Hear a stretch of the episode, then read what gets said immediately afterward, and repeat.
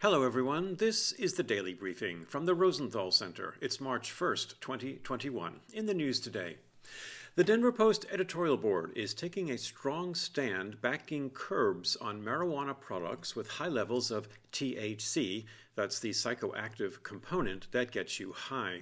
This comes after Colorado doctors report an alarming spike in patients suffering psychosis, especially in young people who use such concentrated marijuana products.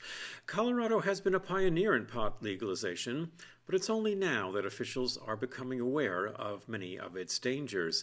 They cite research studies in prominent medical journals showing that marijuana with THC levels of up to 90% pose a substantial risk to mental health. And it's relatively easy for teens in the state to purchase the maximum allowable amount of such concentrated marijuana.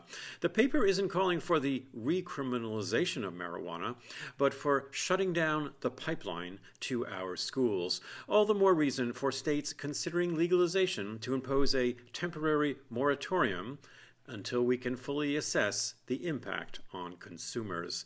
And that's the daily briefing from the Rosenthal Center. Thanks for listening.